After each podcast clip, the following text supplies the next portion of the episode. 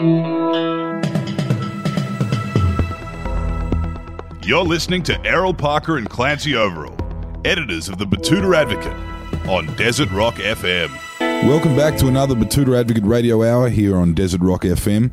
Now, we're halfway through the longest election campaign in the history of this fine nation, so Errol and I thought we'd uh, keep in that theme. Clancy, this week on the show we have some Queensland royalty, as you exclaimed about six times this morning. One of our state's greatest exports to the rest of the country and indeed the rest of the world. Yes, she's heading to the polls on May 18, and it's very safe to say the entire nation, especially the quilt bag community, is getting around her. Sorry, Clancy, what was it? The what bag? The quilt bag. What does that mean? Well, it's an acronym for a certain uh, community within our greater Australian population, which is the the queer uh, slash questioning, undecided, intersex, lesbian, trans brackets, transgender, transsexual, bisexual, asexual, and gay slash genderqueer community. The the quilt bag. Uh, of course. Um, so I guess we must be talking about Eurovision as opposed to the federal election. Yes, yes. Uh, the quilt bag community is much better represented in Eurovision than they are in the federal election. Correct you are, Errol. Today's guest is Kate Miller Heidke, Australia's representative at the 2019 Eurovision Song Contest this year, which will be held in the Israeli city of Tel Aviv. And that's also taking place on the 18th of May, isn't it? The same day as the federal election. Yes, one of Scott Morrison's last digs at the gays before the change in government.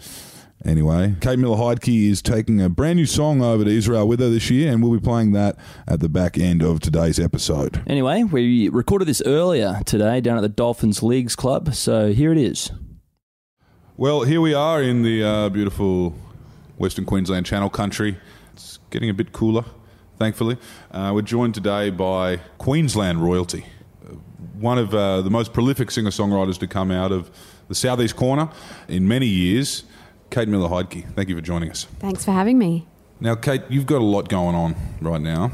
Um, you are about to enter a rather competitive arena. That is Eurovision. What have you been doing in preparation ahead of all of this? Yeah, look, before all this, I honestly thought that Eurovision would involve me just going over and singing a song. That was extremely naive.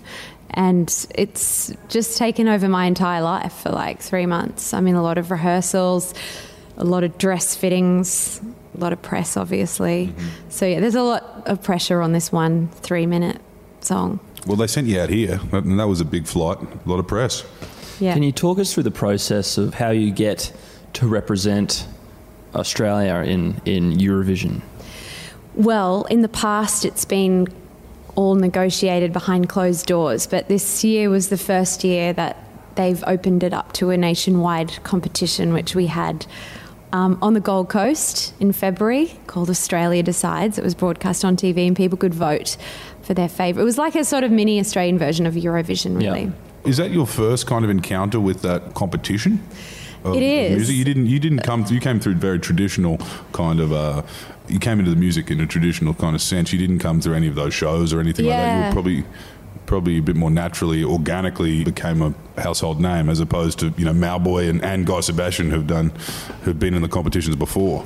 It's actually been something I've deliberately avoided throughout my career, like especially when I was first starting out. Um, a lot of people used to tell me I should go on Australian Idol. That um, dates me, but um, I actually had a song about that, but um, which provoked a feud with Anthony Callea, which still has lasted to this day. Still yeah, but um, Anthony, who? off, the, off the Christmas card list, anyway. Not But yeah, and I, actually having gone through that competition now, I have you know more uh, heightened respect for those people because it requires this sort of steely nerve um, and a level of focus and just you know that competitive edge which doesn't come naturally to me as a musician. I've got a fragile ego.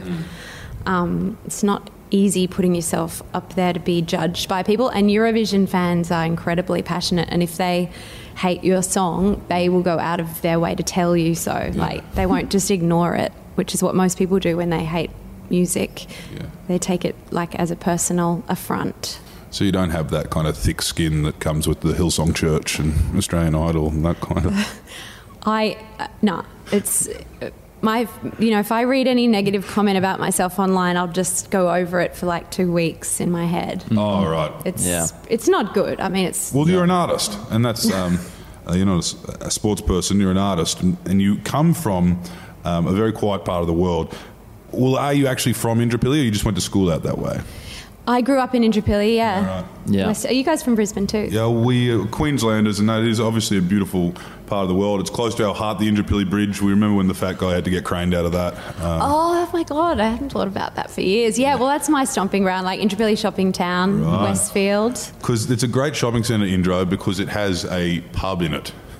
Pig and Whistle. The pig and Oh, whistle, yeah. which never really made me like. At what point do you peel off for a few skewies while you're at Westfield? I don't know. It's a I've been for dates there. yeah. I think it was uh, it was it, it was way ahead of its time. I think. Um, Yeah, yeah, pioneering pig and whistle. Mm. But when I was at school, there was underneath, you could get underneath the car park um, into this weird, very sort of unhygienic, unsafe. We used to call it hell. Oh. And they were all like bongs and stuff down there. Yeah, yeah, yeah. The just paraph- teenage paraphernalia. just Yeah. around yeah, in if, if you didn't have a bong cave as a teenager, are, are you even from Brisbane? yeah, that's it. I mean, it's look, there, there was no beach for a lot of those kids. No. Big Brown River and um, That's little of hideaway to pull cones. until Joe gave us uh, South Bank. South Bank, yeah, that was. There was no beach in uh, Queensland until No, he South Bank. gave everyone in Brisbane a chance to experience the beach and and so, so a couple of horrible diseases too. I heard that were coming out of there. I think Well, it's there very was similar to Western Sydney. yeah, there was one kid who got a rheumatic fever. Yes, from yes, I- South Bank. Yeah, I do remember Oh my that. But God. back back then, vagrants used to actually bathe in South Bank. It's come a long way since um, since that particular. area. Anyway, moving on. Um, how does a uh, humble uh, Queensland girl, you know, when you became a household name and a you know a musician that was charted in uh, early to late two thousands to now. In a very, what is very much a southern centric industry. How did you go down there? Because there's a lot of competitive animal. We met Dan Sultan, by the way, and he's very, very competitive person, and he's also very favoured because he's a southerner. How did it feel when you kind of uh, launched into that world? Um, in the outer burbs of Brisbane, a music career seems like a crazy pipe dream and um, a ridiculous thing to even consider. You know, my parents sort of indulgently said, "Oh, just give it a try," you know, for a couple of years, and then go to uni and do something real. And um, you do feel detached from, like, I guess the the main bulk of the industry labels and agents and stuff. Having said that, though, like, there's kind of a cool incubator for music in Brisbane. There is a pretty good music scene, some really good venues, and um, really supportive. I, I found it a really supportive, nurturing kind of scene. Vulture Street, obviously one of the most iconic streets in Australian music, runs down the, the heart of Brisbane. and of course there's uh, out at Redcliffe too. You know, home of the Bee Gees. I suppose you could say that. You know, there's a lot of people in this world who say they're from the Isle of Man, that they're Manx, but um, you know, I think most of those people are are from the south that like to, you know, discredit Queensland music. Yeah. And who could forget the 18 months that the Gibbs brothers spent living in Redcliffe? yep, they almost ended up at the Dolphins. I heard. but, yeah, you that, well, you wouldn't forget it because they put a bronze statue of them as toddlers. Uh, so, Redcliffe, you know, a lot of talent coming out of, of Queensland, southeast corner. Uh, when you first kind of entered the music industry, like, and you started hearing your, your songs on ads and on TV and on the radio, because now it's obviously going to, you're going to be all across the news with Eurovision. How do you deal with that kind of um, popularity, that ambush of fame? Oh, look, the thing is about this song, um, Zero Gravity, is that it was written for the Eurovision stage. It was, it's kind of a theatrical, really, really dynamic song. Um, it's not the kind of song that I don't think is ever going to get played on radio or like TV ads or anything like that. Like it was written with one specific destination Yep. in mind. So I don't know. Yeah, like obviously, yeah. There's this extra kind of burst of um, attention and stuff that comes with Eurovision, and I guess I'm old enough now to just kind of try to enjoy it and um, while it lasts because it doesn't last. So is that how it works for every country? I mean, you know, is Like, say, for example, uh, the team from Norway, would they have a team of, you know, musicians and the songwriting team that all be from Norway? Is it all like, you know, is it like the Olympics or like the Commonwealth Games of songwriting? Actually, often they get songwriters from other countries, um, and sometimes they get other nationalities to represent like countries as well. I think the guy from representing San Marino, which Mm. is a country of like 30,000 people, comes Yeah. from Malta or something because they ran out of people that They in ran there. out of people who can sing Yeah. at, at an acceptable level. Yeah, they've only got Yeah. like the equivalent of a couple of big high schools worth of people in the whole country. Um, and Gina G once represented the UK. Yeah. Oh, and of course, the traitor Olivia Newton John in 1974, representing the UK, well before we were allowed in. Um, it is. It is actually. Yeah. It, the, conspiracies. Conspiracies. Um, I mean, there's a lot going on there. There's hired hands from other countries. We're proud to say that you are an all Australian team, though, aren't we, Kate? Heading over there. Absolutely, yeah. There's no, there's no bloody Norwegians behind the scenes like pulling the strings No Moldovan violinists. or working to sabotage me. I'm sure there are all sorts of machinations going on though. Well, only time will tell, I guess. Won't it, you know? No, but how did it first come when, when you were when you first kind of experienced that wave of albums and your number one songs or your charted songs? Did you did that come as a rush? Like you know now you're a pop star. How did that feel? Yeah, it was a rush. It mm. felt really good. Yeah, I guess like it was something that I'd been kind of working towards for a long time, and it, it d- didn't come overnight or really quickly to me. Like it wasn't until my second album that I really had, you know, like a hit, and yeah, it felt really good. Now you've all across the board in in the music industry. You've done plays as well, stage plays. Muriel's Wedding. How did that come about? Well, I'd written an opera called The Rabbits for Opera Australia, based on a beautiful book by Shaun Tan and John Marsden. And uh, Muriel's wedding was sort of had been in the works for a few years by then. They had PJ Hogan, the original writer director, um, attached to write the script, and great director Simon Phillips. And they had all these sort of numerous like composers um, and songwriters attached who gradually left the project or got fired one by one and producers saw the rabbits and asked me and my husband Keir to be involved in Muriel and it was like the dream project for us. And then by that point it was sort of too late to fire us because they already had a season booked. So it was like a combination of luck and timing. So where does one learn how to write an opera? I mean, like, do you go to uni and is there like like a couple of courses that, that you can do? That's you know like how to turn this into an opera. Yeah, you're supposed to do that or Yeah. well you can do that. You can do it, right? Um, although my husband applied for composition at a university, I won't say which one, and he basically didn't get let in because it wasn't his work wasn't atonal and um, inaccessible enough. Um, Inaccessible enough. well, that's Sounds a lot like the arts, yes. In um, in, in many in many different Yeah. factions across the arts in Australia, it is a lot like that. It wasn't inaccessible enough. well, but particularly in the sort of high elite arts. Like I think for for one reason or another, they really value like they're big on the twelve tone scale and theoretical music.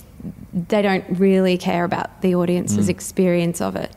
Um, and I, so I, I actually, I never studied composition. Um, I just sort of plunged into the rabbits, and it was a really steep learning curve. And I had a lot of help from Iain Grandage, who was my musical director and arranger.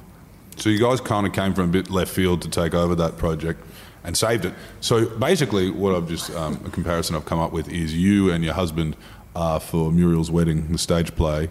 What Bradley Cooper was for A Star Is Born, where you saved it from development hell and and then brought it to the people. Oh, look, yeah, I, that's not kind of what I was going for when I told that story. I was, I, um, yeah, I- I'm sure a lot of other people would have done a great job, but uh, there's something about the Australianness of Muriel's wedding, and particularly the world of Porpoise Spit. You know, we all we're all from Queensland here, and we, and Keir is especially from Queensland. I mean, he's from Toowoomba, so.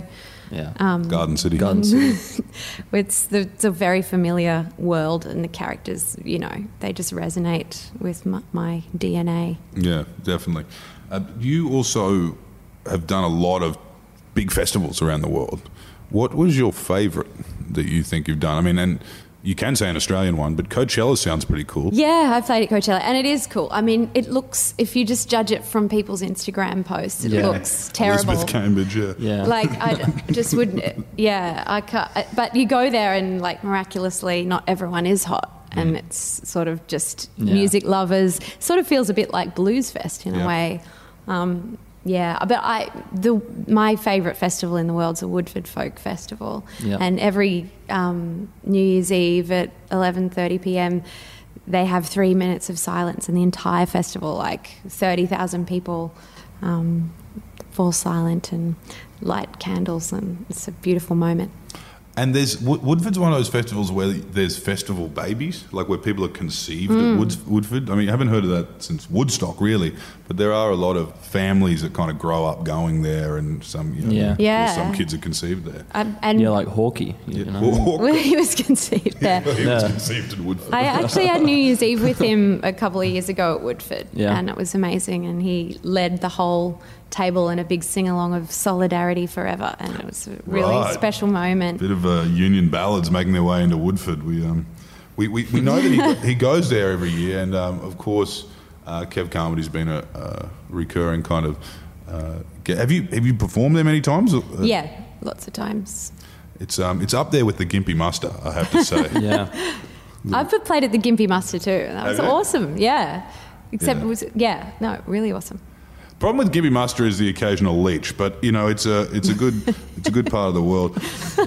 Um, Byron Bay Blues Fest just finished. Have you had much to do with uh, that part of the world? Blues Fest is the real Byron Yeah. festival. I think you can judge what a festival is in Byron by the, the amount of pot, you know, that's in the air. And I think, you know, at festivals like Splendour, I think, you know, it's gotten a bit commercialised. You know, Not it's, enough pot. It's got it's gotten a bit Powderfinger. I think that if you take it back a bit, the more pot there is at a Mm. festival, the nicer it is. Yeah, it is a peaceful music Yeah. loving sort of drug. Yeah, Mm. definitely. I'd have made it greened out during Bob Dylan at um, yeah, that Blues sounds Fest. like hell. yeah. I actually I took Even two, Bob now, you know, Yeah. like, you know, could you imagine that? Yeah, It- It's a fate worse than death, yeah. in my opinion. So, like, how has that been over the years? Like, kind of now your family is uh, in the industry, I guess you could say. So you've kind of gone from touring, and now it's a family affair. Do you think your your little boy will end up kind of? You'll be a bit like the Von Trapps, maybe. Oh God. well, that's my dream for him. Obviously, I'd like it if he could just be like a roadie for us, but uh, he um, he's not showing any signs of musical talent yet. Okay. My mother said he's very out of tune compared to what I was at his age, so he's, it's a bit of a disappointment in that regard. But he he does love um, the limelight. He he hates my singing. He doesn't Right. want a bar of it. Would he clock it? Would he recognise it if he if it was playing? Would he know that's My Mum? music, yeah. and he's asked for it to be turned off. he, he does sing um, Zero Gravity, um, but he sings Penis Gravity. Oh, maybe he could come work for us. I don't know. now, tell us a little bit about Eurovision. Heading into that now, what's wh- where from here? You've got there's a couple of weeks. I, I've only got a week until I have to go, um, and I've got some pretty intensive rehearsals in that time. Um, it's I can't give away any spoilers about the staging, but it's being like quite substantially reworked from what it was at the Gold Coast, and it, there's an intense sort of technical element. There's a new skill that I've had to learn, physical skill. Um, so, yeah, Exciting. yeah, really. Exci- Actually, I can't wait to show people what it is. If it works, it's going to be amazing. Okay, well, can we vote? Can Australians vote? Uh, you can vote, but not for me. You can only vote for the other Yeah. countries. Which makes sense because, you know, if Russia could vote, they'd just win every year. Well, they're going to rig it anyway. But yeah, so Uh, well, maybe we'll, we'll we'll start a campaign now, similar to the Trump election, to get Yeah. Russian interference on the votes for you. That's a great Yeah. idea, actually. but we are wishing you the best. Thank you so much. Thank you for joining us. Thank you for coming all the way out to Betoota. My pleasure. It's a, it's a beautiful town. We'll see you again next time. And that was Kate Miller Heidke, our only shot at winning the Eurovision Song Contest this year. Please tell your non Australian European friends to vote for her or uh, organise a VPN, I believe you could do. Yes, yes, a virtual private network, I think the kids call it. Anyway, Clancy, it's a tall mountain to climb, but if there's anyone who can slay the Russian bear in its own backyard, it's our Kate from Indooroopilly. Indeed, Errol. Now, remember, for uh, the rest of you punters out there, uh, if you find yourself in the market for a new t shirt, stubby cooler, Steeden, football, or just uh, any other Mother's Day present, head to the Old City District's favourite family store. Betoota Outfitters have been clothing the Betootanese people for generations, and their latest catalogue is available online through their website, which is at www.betootaoutfitters.com. And as a reward for listening this far into the podcast edition of the show, the Betoota Advocate is offering the general public free use of their staff discount code. That's right. At the checkout, enter the code word advocate25 to get 25% off your order. Make sure to get in now before Mother's Day. Our floodwaters are going down as we speak, and the mail truck is back on. And to play us out, here's Zero Gravity, the song Kate Miller Heidke is going to be singing at Eurovision on May 18th. Until next week, I'm Clancy Overall. You be kind to each other. And I'm Errol Parker. Stay out of the pokies and teach your kids to fear the police. Stone in my shoe. I've been aching, feeling so heavy. I have got to let you go. I'm going with this hero. Gravity. Zero gravity, zero gravity.